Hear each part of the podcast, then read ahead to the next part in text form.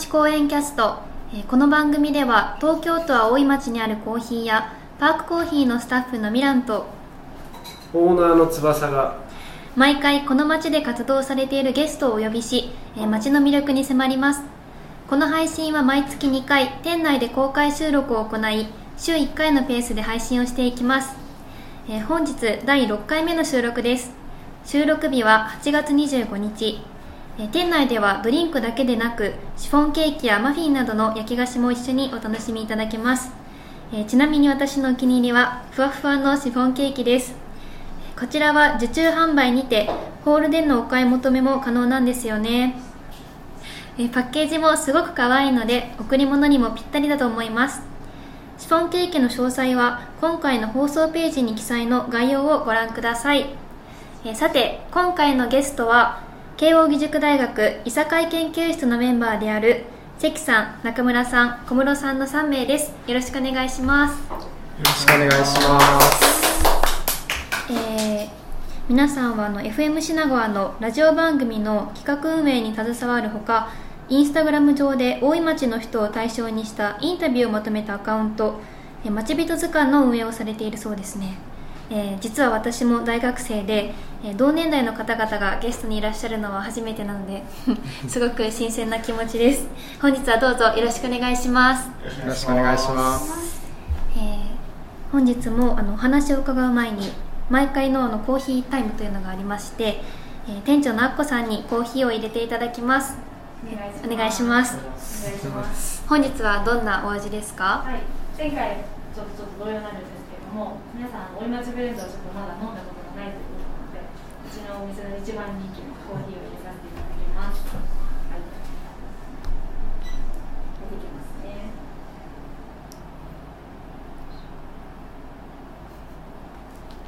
学生ながら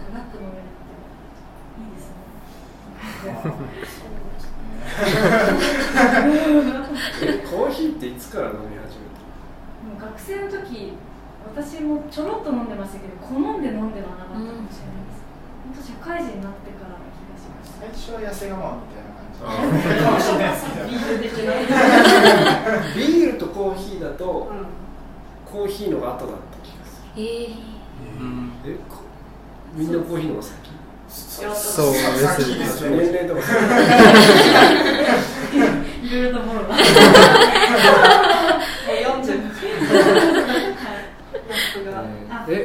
もうでも大学の時に普通に飲んでる。普通の飲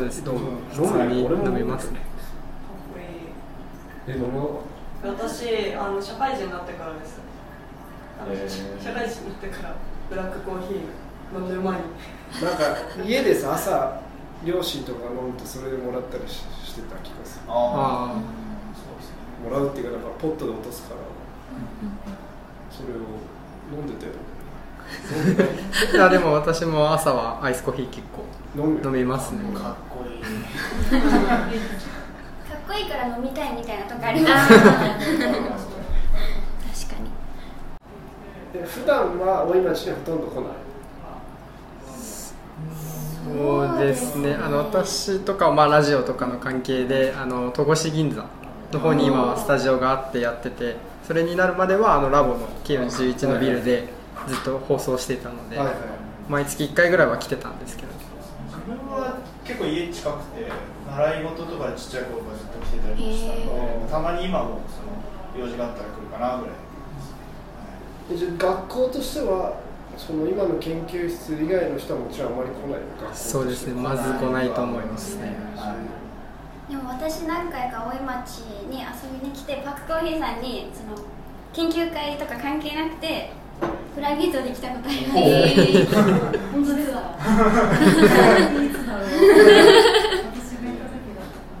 出来上がりました。回していただけますか？すみません。大井町ブレンドは、このコーヒー屋さん、パークコーヒーができるときに、ブレンドのものに作ってくださったので、ブルーベリーの甘さと、あと柑橘系の爽やかさがあるんですけども、一番特徴は後味のハーブ感がある感じですね。コーヒーってやっぱ食後とか食前とかいろいろと分ける方とかいると思うんですけど、私はこれ食事中とかに全然飲んでも全然いいかなって思えるぐらいすっきりしてるので、ぜひ飲んでみてください。はい、どうぞ。ではコーヒーをいただきながらいさかい研究室の皆さんにお話をお伺いしていきたいなと思います。早速なんですけど、一人ずつお名前と学年を聞いてもいいですか？はい、じゃあ、総合政策学部4年の関健太と申します。よろしくお願いします。総合政策学部4年の中村修平と申します。よろしくお願いします。総合政策学部3年の小室沢と申します。よろしくお願いいたします。お願いします。じゃあ早速話を伺っていきたいなと思います。冒頭にもお話ししたように皆さんはさまざまな活動をされていると思うんですけど、皆さんの所属するいさかい研究室では主にどんな研究をされているとかってありますか？そうですね、やってる研究としては、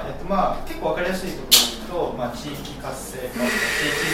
づくりについての研究というところが主になるかなと思うんですけど、1個大切にしてる要素としては、外から来た人が何か活動を起こしてそれで終わりとかっていうのではなくて、その地域の中に、最初活動は外の人がやったとしても、それをどんどん地域の方々が担っていっていただけるような、そういう循環みたいなのを作って、それを研究会の中でプラットフォームっていうのをやってるんですけど、それを大切にして日々いろんな場所で研究をやってるっていうような感じになります。なるほど。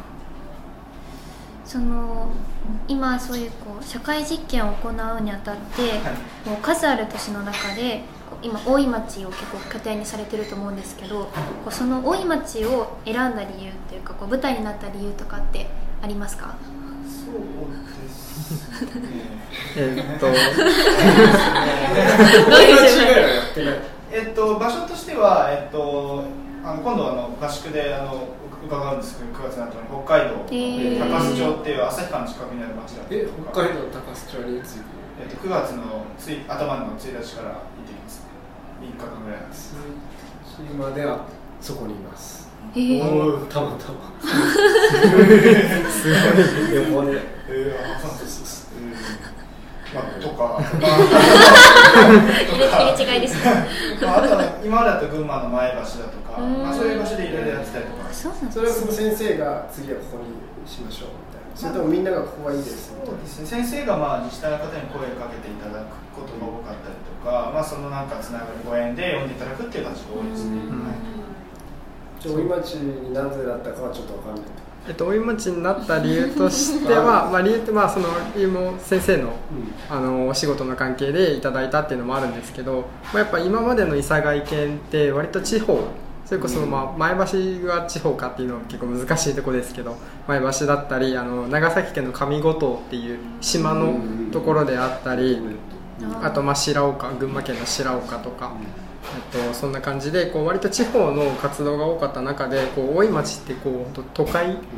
ザ都市みたいな場所で活動をするってことになって、やっぱそれって一見何でも揃っていて困ってることがなさそうに思えるところではあるんですけど、やっぱその中で都市化ならではの関係性の希薄化みたいなものが問題としてあるねっていう風なのが、いつもいさかい研のプロジェクトってまず事前合宿っていうのをメンバーの中で有志の中で行った上でやるので、その中で見えてきて、面白いフィールドな舞台だなっていうことで大井町に実際に活動の舞台を選んだっていうところがあると思います。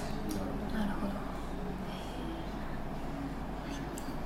ど。じゃあお次は現在皆さんが携われているプロジェクトに関しても詳しく伺っていきたいなと思います。今FM しながのラジオ番組をやられてると思うんですけど、それに参加するようになった経緯とかって教えていただけますか？そうですね、個人的な経緯の話になっちゃうんですけれども、もともといさかい研究会に入ったきっかけが、自分が東京で生まれ育って、都市部の街づくりに興味があったっていうところで、大井町プロジェクトには入りたいなというふうに思ってたんですけれども、研究会に入ると先輩方がプロジェクト紹介っていうのを毎期してくれるんですよ。新しく入ってきた子たちに向けて、ここで大井町プロジェクトでこういうラジオやってるんだよっていうことを知って、こういう活動素敵だなって思って参加したいなっていうふうに思って。なるほど。そのプロジェクトのどういうところに惹かれたんですか？そうですね、実際になんか外の人と関わる機会っていうのが、ラジオだと、まあ、より多くの人と関われるっていうのがちょっと面白いなって思いました。なるほど。そのラジオではどういうことを放送されていますか？ラジオ番組の目標としては大井町の今と未来を一緒に考えて伝えていこうっていう感じのテーマを持ってるんですけど、実際に大井町のお店の方とか携わる方々、落語家の方とかにお話を伺って、インタビューさせていただく未来対談とか、リスナーの皆様からお便りを、募集して、そうですね、こうよりインタラクティブな関係性を築けるコーナーとかもあって、そういう感じで、お届けしております。自分品川区民なんですけど、なんかたまにおばあちゃん家とか行くとそのラジオついてて、品川がなんかぼーっとしたら知ってる人の声が流れてくるっていうして、なんか結構不思議な感じですね。はい。結構品川区の皆さんに聞かれてるような、まあ聞いてくれてると思います。毎週収録してる。月に1回収録して。月に1回収録で2、3、4週は再放送、その収録をしたものを再放送しております。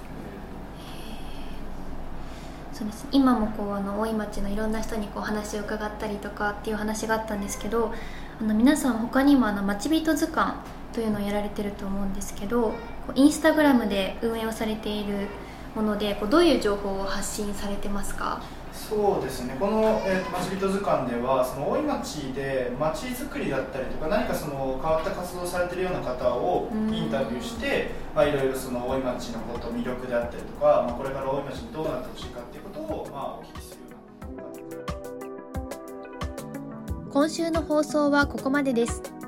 次回は後編になります。それではまた来週お会いしましょう。バイバイ。